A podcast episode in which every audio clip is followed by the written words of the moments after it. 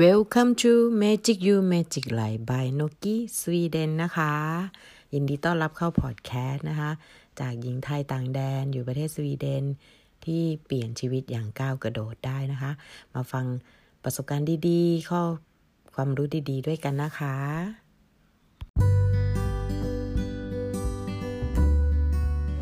สวีเดนมีอะไรดี ทำไมถึงเลือกมาย้ายถิ่นฐานอยู่ที่นี่นะ โอเคค่ะ สวัสดีค่ะ วันนี้ EP 2 แล้วนะคะ นกกี้สวีเดนค่ะ เกสรบุญทิพย์นะคะ พอดแคสต์จากประเทศสวีเดนนะคะ เป็นการแชร์ประสบการณ์ชีวิตในการที่เปลี่ยนตัวเอง เปลี่ยนแปลงตัวเองก้าวกระโดดมาอยู่ข้ามทวีป ในแบบฉบับนกกี้นะคะ โอเค ก็คืออ่า เอาเลยนะคะ เข้าเรื่องเลย ตื่นเต้นนิดนึงนะคะ วันนี้ทำสคริปต์นิดหน่อยแต่ว่าก็ตื่นเต้นนิดนึงนะคะ เป็นมือใหม่มีอะไรก็แนะนำนะคะ เสียงไม่ดียังไง พูดยังไงช่วยแนะนำกันด้วยนะคะ ขอบคุณทุกท่านที่เข้ามาฟังด้วยนะคะ โอเค ไปเลยค่ะหนึ่งค่ะการโฟกัสนะคะ อย่างแรกเลยนะคะนกโฟกัสเรื่องการศึกษาลูกอย่างที่ EP หนึ่งนกพูดไว้นะคะ ว่าทำไมนกถึงได้มาอยู่สวีเดนเพราะเหตุผลอะไรนะคะ จากการเป็นซิงเกิลม้ามา 10 ปีนะคะ สิ่งแรกก็คือมองเรื่องการศึกษาลูก เพราะว่าเราไม่สามารถเลี้ยงดูบุตรได้ เราไม่สามารถที่จะให้การศึกษาเขาได้มากพอนะคะ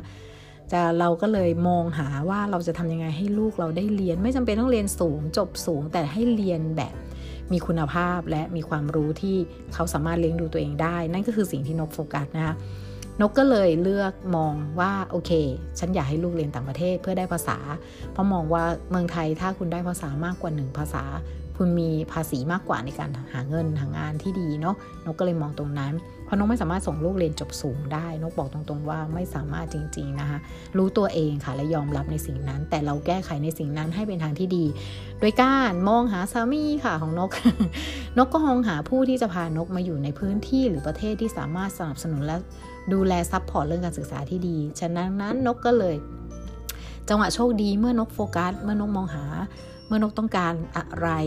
มันเหมือนพลังเราเรียกเขาพวกนั้นมาเนาะก็คือนกทำงานนะคะ เป็นนวดหมอนวดบำบัดนะคะอ่าคราวนี้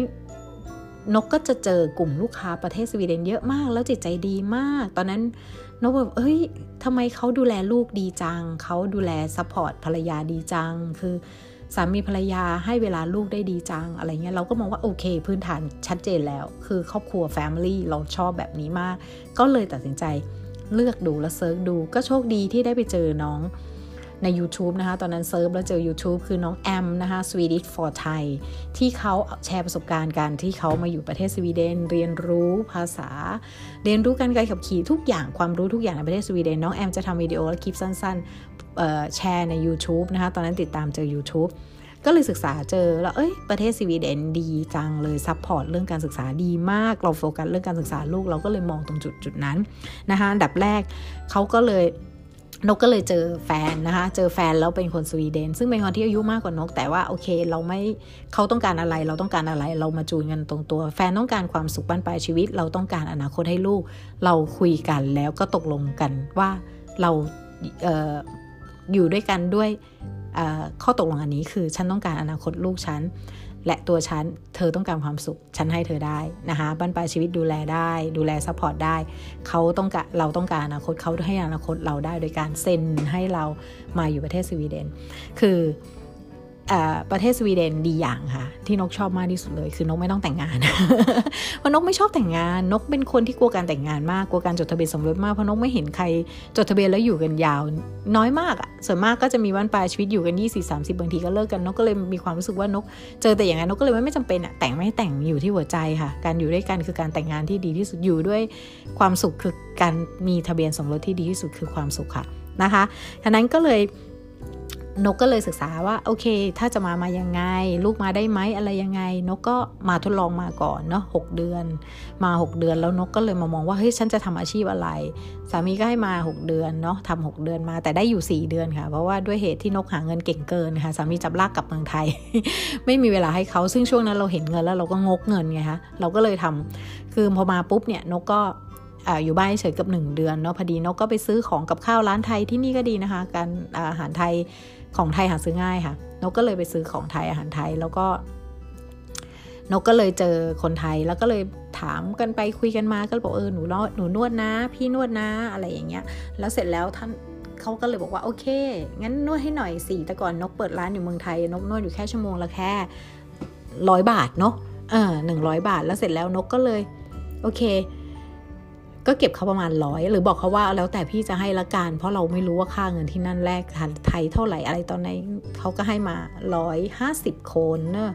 ก็คูณด้วย 4.5นะสมัยนั้น สมัยนี้ตกมาก ตอนนี้เงินตกละ3บาท เงินตกมากแต่ไม่เป็นไรค่ะ ณ จังหวะที่เรามาโชคดีที่เราได้ตอนเงินขึ้นนะคะคราวนี้นกก็เลย โอ้ my god ฉันรู้แล้วล่ะ ฉันจะหาเงินเลี้ยงตัวเองยังไร นั่นเลยคือทำให้นกว่า โอเค ฉันเลือกประเทศนี้นะคะ ก็เลย บอกสามีกลับไปปุ๊บว่า หลังจากนั้นนกก็เอาตรงๆนกนกนกหาเงินกลับไทยได้เยอะมาก คือนกไม่เคยทำงานแค่สองสาเดือนเก็บเงินหยิบเงินแสนกลับอะอะอยู่เมืองไทยอะตั้งกี่เดือนกว่าจะได้เงินแสน มันก็หมดไปค่าเทอมทันทีเลยนะอารมณ์นั้นนะคะนกก็เลยแบบโอ้ไม่ก็ยไม่ได้แล้ว ฉันจะต้องมาให้ไวที่สุด ก็กลับมาปุ๊บก็ยื่นข้อเสนอกับสามีเลยว่า เธอต้องจดเออเธอต้องทำวีซ่าคู่รักให้ฉัน ฉันศึกษาแล้วไม่ต้องแต่งงาน ฉันก็มาอยู่ได้นะคะคู่ทำระเบียงทำวีซ่าคู่รักเสร็จปุ๊บนกก็เลยอ่าได้ขอเอาลูกมาด้วยเลย เขาให้มีสิทธิ์มีสิทธิ์ที่บุตรติดตาม ถ้าบุตรไม่เกินอายุ 18 ปี ซึ่งตอนนั้นลูกสาวอายุ 17 ปี เกือบจะ 18 แล้วอีก 6 เดือน นกทำเลยยื่นเรื่อง เขาบอกว่าวีซ่าขอก็เป็นปีๆนะกว่าจะผ่านนกไม่เคยฟังเรื่องนั้นนกเป็นคนคิดนอกกรอบนกเชื่อว่า ฉันผ่านเร็ว ฉันได้ไปพร้อมลูก ฉันได้ไปแน่นอนความเชื่อของเรามันคือพลังที่แรงที่สุด อันนี้นกขอแชร์เลยนะคะนกประสบความสำเร็จเรื่องนี้เยอะมาก ในทุกอย่างที่นกเชื่อและนก นกเชื่อว่านกได้ นกเชื่อว่านกทำได้เหมือนพอดแคสต์นกเชื่อว่านกต้องทำได้ นกเชื่อว่าต้องมีคนที่ได้ประโยชน์จากพอดแคสต์นกนกก็ลงมือทำเช่นเดียวกันนะคะโอเคค่ะ ฉะนั้นก็เลยพอทำมาปุ๊บอันนั้นไม่เท่าไหร่นะคะ โฟกัสแรกความชัดเจนของเราคือ ไม่ต้องแต่งงานหนึ่งแล้วก็การศึกษาเนาะการศึกษาโฟกัสแรกคันที่ 2 คือผลไม่ต้องแต่งงานโอเค ผ่าน แต่สิ่งที่มันได้มามากกว่านั้นก็คือ ชอบประเทศนี้ตรงไหน มากที่สุดเลย ก็คือการดูแลเด็กการ support เด็ก การศึกษาเขาไม่ต้องเสียค่าเทอม ให้ค่าขนมทุกเดือน เดือนละประมาณพันกว่าโครนนะคะก็ตกประมาณ 3 4 0 0 0บาทบ้านเราเนาะค่าขนมเด็กค่าเหมือนอุปกรณ์การเรียนค่าอะไรพวกนี้ค่ะเขาให้เสื้อผ้าอุปกรณ์เขาให้นะคะประเทศไทยย้ำนะเขาให้ประเทศไทยเราต้องให้เขารู้ดีค่ะเพราะว่าซื้อเสื้อผ้าให้ลูกทุกปีไม่ไหวเลยค่ะสี่คนทีมือสองค่ะอาศัยมือสองเยอะมาก มือหนึ่งแทบน้อยมากนะคะของเมืองไทย แต่ที่นี่ เราไม่ต้องมีชุดยูนิฟอร์มเนาะมันก็ไม่เสียเงินมันใช้ชุด p r i v a t ที่เราใส่ชุดอยู่บ้านอะไรก็ได้นะคะสองก็คือค่าอาหารกลางวันเราไม่ต้องจ่ายเขาฟรีอาหารกลางวันให้นะคะแล้วก็ก็มีอาหารกลางวันสุขภาพทั้งนั้นเลย ถ้าเด็กกินมังสวิรัตเขาก็จะมีแยกมีแบ่งโอจัดสรรดีมากนะคะ แล้วก็สามค่ารถค่าการเดินทาง ถ้าบ้านอยู่ไกลกี่เมตร ไม่รู้นกจำไม่ได้ละเขาก็จะให้ตั๋วรถฟรีค่ะ ขึ้นรถเมย์ฟรีค่ะฟรีค่ะ นั่นก็คือแต่บ้านเรามีแล้วเนาะรถเมย์ฟรีพี่สาวใช้จะอยู่ตอนนี้นะคะไม่ต้องเป็นไม่ต้องเป็นนักเรียนก็ได้ก็ใช้ได้นะคะจะมีช่วงเวลาก็ดีโชคดีที่ประเทศไทยก็มีสวัสดิการดีๆ เรื่องนี้เหมือนกันนะคะ นั่นก็เลยทำให้แบบโอเคเลย แจมเราก็สบายไปละหนึ่งเปราะค่าใช้จ่ายตรงนั้นเราไม่ต้องละ อันนี้โอกาสสำหรับคนที่มีคนที่ด้อยโอกาสคนที่ การศึกษาน้อยไม่เวลาไม่มีงานไม่มีอะไรเพิ่งมาอยู่ใหม่ เขาจะให้ไปเรียนภาษาสวีเดนฟรีค่ะ สมัยก่อนนะคะถ้าสิบปีที่แล้วที่นกได้ได้ได้ได้ข้อมูลมาคือคนที่ไปเรียนก็ได้เงินนะเออ ได้เงินนะคะ ไปเรียนฟรี แต่สมัยนี้รู้สึกว่าจะไม่ได้ไม่รู้ เพราะว่านกกับไม่ได้เรียนค่ะ นกมาถึงนกเรียนหนึ่งเดือน แล้วนก นกเป็นคนบ้างานบ้างเงินนกมานั่งเรียนเฉยๆอย่างเดียวไม่ได้ นกต้องหาเงินเลย ขออนุญาตครูว่า ไฮโดสกูลลาก็คือลาก่อนนะโรงเรียน ฉันขอไปหาเงินก่อน ครูบอกว่าเธอได้อังกฤษ เธอภาษาได้ เธอโอเค เธอไปได้ นกก็เปิดบริษัทเลยค่ะ ไม่เหมือนชาวบ้านค่ะ ไม่รู้ภาษา ไม่รู้อะไรเลย แต่ใจไปเร็วใหญ่กว่านะนอกกรอบเหมือนเดิมค่ะ เจอการทักท้วงเยอะมาก จะได้ไหมพี่เอกสารเยอะนะ ก็ได้คำแนะนำของคนไทยที่นี่เนาะเขาก็กลัวว่าเราอะจะ ไม่สามารถไปต่อยาวไกลเนาะเขาก็ให้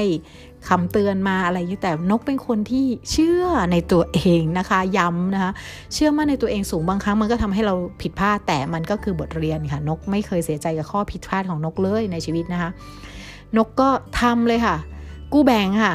ไม่มีเงินเลยสักบาทนกมีเงินมาร้อยดอลลาร์นี่นเองค่ะตอนนั้น เพราะว่าเงินรอบแรกเอาไปใช้หมดแล้วนะคะ การค่าทำวีซ่าค่าอะไรเพราะนกจ่ายให้ลูกเองนะคะ นกไม่ให้สามีต้องมาเสียให้นะเพราะนกให้สัญญานกมีข้อตกลงกันแบบนั้นว่าให้เขาให้อนาคต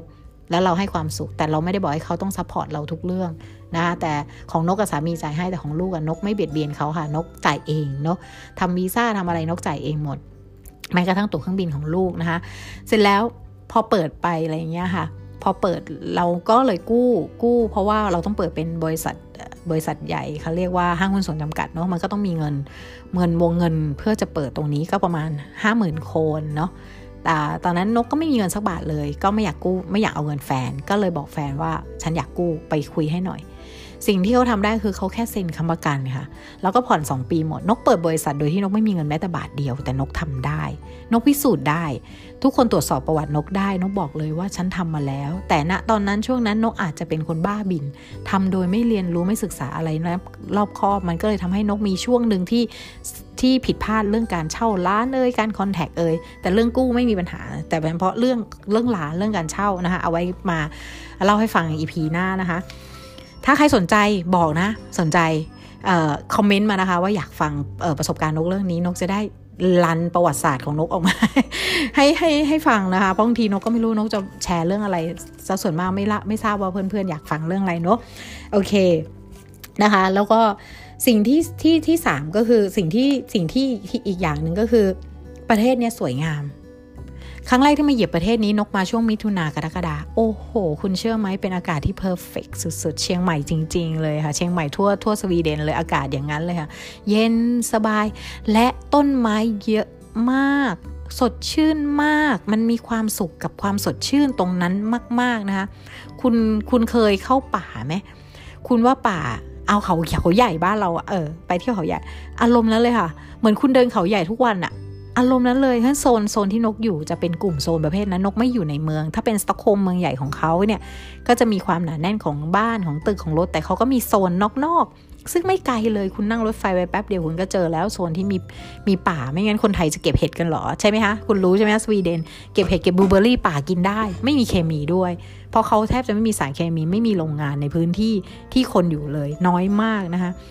แล้วก็เขามีระบบบำบัดน้ำ เยี่ยมมาก ที่ล้างรถคุณจะมานั่งล้างหน้าบ้านเหมือนบ้านเราไม่ได้นะ คุณต้องไปล้างที่จุดล้างรถ ซึ่งก็ไม่ได้แพงเลย ล้างเองฉีดเองนะคะ ไม่มี service ให้นะคะ service ตัวเอง ซึ่งก็ดีทำให้คนรับผิดชอบชีวิตตัวเองได้นะคะ ขออภัยค่ะ อ่าคันนี้นะคะ นกก็ชอบตรงจุดนั้นนะคะ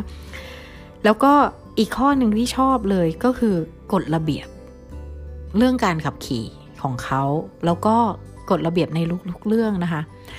คือถนนที่เราขับเนี่ยเขาจะมีกฎว่าต้องขับกี่กี่กิโลเมตรต่อชั่วโมง ถ้าเป็นโซนที่มีสัตว์ เพราะว่าระหว่างบางบางเส้นทางเนี่ยเขาเปิดให้สัตว์สามารถข้ามไปได้เพื่อไปหาแหล่งอาหารนะคะมันก็จะมีเขียนไว้ว่าอันนี้ให้ระวังสัตว์ อันนี้นี่เพื่อป้ายบอกทางเขามันเยี่ยมมากนกไปเรียนแบบขี่เชื่อไหมคุณทำให้นกรักประเทศนี้หนักขึ้น เมื่อก่อนอยู่เมืองไทยนกไม่อยากมีใบขับขี่เลยค่ะนกคิดว่า Grab ก็โอเคแล้วค่ะแท็กซี่ นะวินมอไซค์เราปี๊ดเดียวจบไม่ต้องมีหรอกค่ะ เปลืองน้ำมันรถเปลืองที่จอดรถเปลืองงวดรถเปลืองทุกอย่างนกไม่เอาเลยค่ะเพราะนกคิดว่านกไม่ขับแน่นอนในเมืองไทยเพราะนกกลัวนะคะนกกลัวกลัวที่เราจะไปทำคนอื่นแล้วกลัวที่คนอื่นมาทำเราด้วยนกก็เลยไม่ไม่ไม่ขับเลยเมืองไทยเพราะความ safety ไม่มี แต่มาสวีเดนนกต้องมีค่ะ เพราะว่า เขาจะบอกอย่างที่บอกว่าสาธารณูปโภคมันไม่ได้อยู่ติดตัว ติดบ้านเราเดินหน้าปากซอยก็ได้ อันนี้มันไม่ใช่ค่ะ คุณต้องแบบไปนิดนึงขับนิดนึง แต่ไม่ถึงกับว่าไกลบ้านมาก หรือการทำงานอะไรอย่างเงี้ยค่ะมันจะสะดวกคนมีใบขับขี่อยู่สวีเดนจะได้ภาษีในการที่ได้งานเร็วมากกว่าคนอื่นนะคะส่วนมากนะคะส่วนมากเขาจะมีแบบขี่กันนะคะแล้วก็กฎระเบียบเขาดีมากนกสอบ เยอะมากสิเอ็ดครั้งอะข้อสอบหนึ่งด้วยภาษาที่เขาแปลแปลแบบเหมือนผ่าน Google นะแล้วก็สองซึ่งเราเป็นคนไม่เคยขับรถเลย ไม่รู้ระเบียบกฎแผนอะไรเขาเลย มันก็เลยทำให้เราเยอะแต่จ่ายตังค์ไม่เยอะนะคะ เรื่องเรื่องเรื่องเรียนขับนกนกถือว่านกโชคดีอยู่ที่ที่ที่ที่ขับรถเลได้ครั้งเดียวสอบผ่านเลย แต่ว่าสอบข้อเขียนเนี่ยแหละที่นกไม่ไม่ผ่านเพราะว่าเราไม่เคยรู้กฎระเบียบเลยว่าเรามันไม่มีกฎแรงกฎแน่นขนาดนี้นะคะ มันก็เลยทำให้เรา ต้องรู้น้ำมันเอ่ยก๊าซเอ่ยอะไรทุกอย่างโอ้ไม่ก็โอเคค่ะ ไว้วันรีวิวให้ฟังไว้มามามาพูดในพอดแคสต์ได้ฟังก็ได้นะคะ ถ้าสนใจเขียนคอมเมนต์ไว้เลยค่ะสนใจนะคะ นกจะได้มีหัวข้อต่อไป EP นะคะ จะได้แชร์ให้ฟังและอีกอย่างข้อหนึ่งเลยนะคะโอ้โหอันนี้สุดยอดมาก อันนี้ชีวิตประจำวันเลย ฝึกนิสัยการมีระเบียบและการจัดสรรสิ่งที่ดีที่สุดกับชีวิตก็คือการแยกขยะนะคะ ตอนอยู่เมืองไทยเราก็เคยคิดอยากจะแยกบางทีเราเห็นขวดน้ำขยะเปียกอะไรรวมกันหมดเลยอย่างนกเนี่ยนกจะเลือกอาหาร สมัยก่อนอยู่เมืองไทยก็มีที่บ้านก็จะเลี้ยงสุนัขนะคะเยอะก็จะเลือกเทอาหารสดให้สุนัขแถวบ้านกินมั่งในบ้านกินมั่งอะไรเงี้ยค่ะเลือกคัดสรรแต่ไม่ค่อยปะปนในขยะแห้งเนาะเพราะว่าเรารู้สึกว่ามันมันส่งกลิ่นเหม็นแล้วมันก็ลำคาญตัวเราเองอะ่ะมันเข้าบ้านเราเองอะเนาะมันเน่าก็เน่าบ้านเราเอาอารมณ์นั้นนะคะทีนี้ที่ประเทศสวีเดนเนี่ยเขาจะมีการแยกขยะเปียกขยะแห้ง พวกนี้เขาจะทำให้ให้เราจัดสรรเพราะว่าขยะพวกนั้นเขาไปรีไซเคิลทำเชื้อเพลิงด้วยค่ะ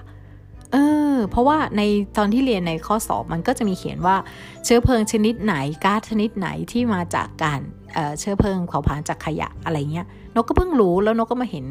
เขาแชร์ให้ฟังว่าประเทศสวีเดนต้องไปซื้อขยะในประเทศไทยถ้าจำไม่ผิดเพื่อมาทำเชื้อเพลิงให้ขับประเทศของเขานะคะนกก็เลยเออ โอเคเลย เขามีใช้ประโยชน์ทุกอย่างแม้กระทั่งขยะ แล้วก็ส่วนขวดน้ำดื่ม พวกขวดน้ำดื่ม พวกอะไรพวกนี้ค่ะก็สามารถเอาไปขายกระป๋องเครื่องดื่มอะไรพวกนี้ก็เอาไปขายได้ ก็เคยนะคะ มีอยู่เมืองเมืองหนึ่งที่นกไปอยู่เมืองแรกนะคะโบลิงนะเขาเอ่อมีคอนเสิร์ตใหญ่กับทุกปี เมืองนี้จะเป็นคอนเสิร์ตใหญ่ทุกปี คนจะรู้ทั้งประเทศสวีเดนว่าที่นี่จะมีคอนเสิร์ตใหญ่ ก็จะมีกลุ่มคนไทยคนเวียดนาม หรือส่วนมากคนไทยคนเวียดนามจะขยัน แล้วก็มีโปแลนด์อะไรพวกนี้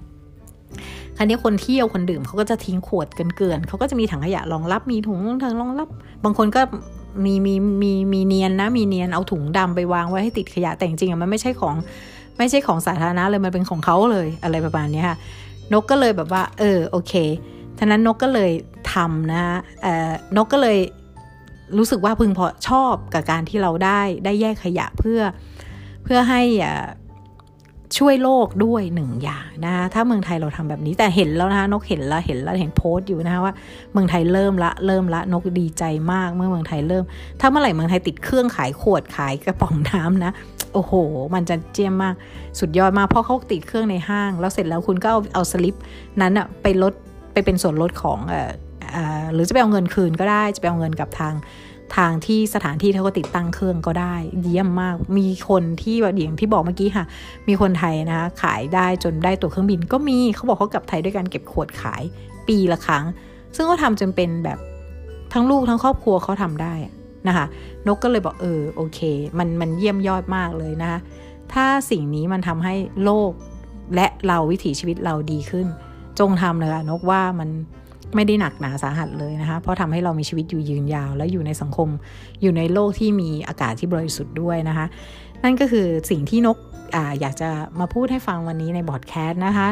ว่านกเลือกมาอยู่ประเทศสวีเดน เพราะเหตุผลอะไรแล้วเราได้อะไรมากกว่าที่เรารู้ด้วยซ้ำว่าเขามีอะไรดีนะคะพอมาอยู่แล้วนกรักประเทศนี้มากเป็นประเทศที่ 2 เลย ประเทศแรกก็เมืองไทยประเทศพ่อนะคะอันนี้ถือว่าเป็นประเทศแม่เลยค่ะ เพราะว่า ด้วยด้วยความที่ว่าเขาให้อนาคตเราใหม่เหมือนกันเหมือนเราเหมือนเราได้เกิดใหม่ประเทศนี้ ก็เหมือนเราได้คลอดออกมาจากแม่เราอะเนาะฮะพ่อเป็นผู้สร้างนะคะแม่เป็นผู้เลี้ยงนะคะนั่นคือสิ่งที่นกรู้สึกว่านกมีพ่อกับแม่ที่อบอุ่น ก็คือไทยและสวีเดนนะคะเป็นประเทศที่นกยอมรับว่านกโชคดีที่ได้เกิดเป็นคนไทย ได้เรียนรู้พุทธศาสนาเรียนรู้ วัฒนธรรมไทยแล้วมาปรับใช้กับสวีเดนได้นะมันก็เลยทำให้คนที่สวีเดนจะรักนกมาก เพราะว่าด้วยจิตใจที่เราได้เป็นคนไทยที่จิตใจดี รักครอบครัวรักให้โอกาสและให้ความรู้อันนี้จะมีเสียงเขาพอดีนกอัดในร้านนวดนะคะมีห้องข้างๆเขาอาจจะดูดฝุ่น น่าจะลิดเล็ดรอดหรือเปล่าไม่รู้นะคะ โอเคค่ะ งั้นก็วันนี้นะคะ นกก็สรุปเลยว่าเลือกอยู่ชีวิต เลือกมามีชีวิตอยู่ที่สวีเดน เพราะเหตุผล เพราะว่าเราพึงพอใจในที่ที่เราอยู่ด้วย และเรารู้สึกว่ามันตอบโจทย์ในสิ่งที่เราต้องการกับชีวิตของเรามาก ครอบครัวมีความสุข ลูกมีอนาคตนะคะ มีหลาย ๆ อย่าง เดี๋ยวไว้จะมาแชร์ให้ฟังนะคะ ว่าสิ่งดีๆนะคะ วันนี้พอดแคสต์วันนี้ก็จะเป็นการแบ่งปันสาระดีๆ จากประสบการณ์ของคนที่มีต้นทุนน้อยอย่างนกนะคะ จบกศน มีต้นทุนน้อย แต่มีไม่เคยที่จะหยุดการเรียนรู้ในทุก ๆ ด้านของชีวิต เพื่อให้ตัวเอง ได้ไปอยู่ในจุดที่ตัวเองต้องการค่ะ ไม่ต้องรวยมากค่ะ แต่สุขให้มากที่สุดเท่านั้นเองค่ะ ขอบคุณนะคะที่ติดตามกันขอบคุณนะคะที่ให้ feedback กลับมานะคะ ขอบคุณมาก ๆ เลยนะคะ วันนี้นกกี้สวีเดนนะคะ เกสรบุญทิพย์ก็ต้องขอลาไปเท่านี้นะคะ ขอบคุณมาก ๆ ค่ะ สวัสดีค่ะ ขอให้ทุกคนมีความสุขนะคะ มีความสุขในทุก ๆ ด้าน ทุก ๆ เวลาทุก ๆ วินาทีค่ะ บ๊ายบาย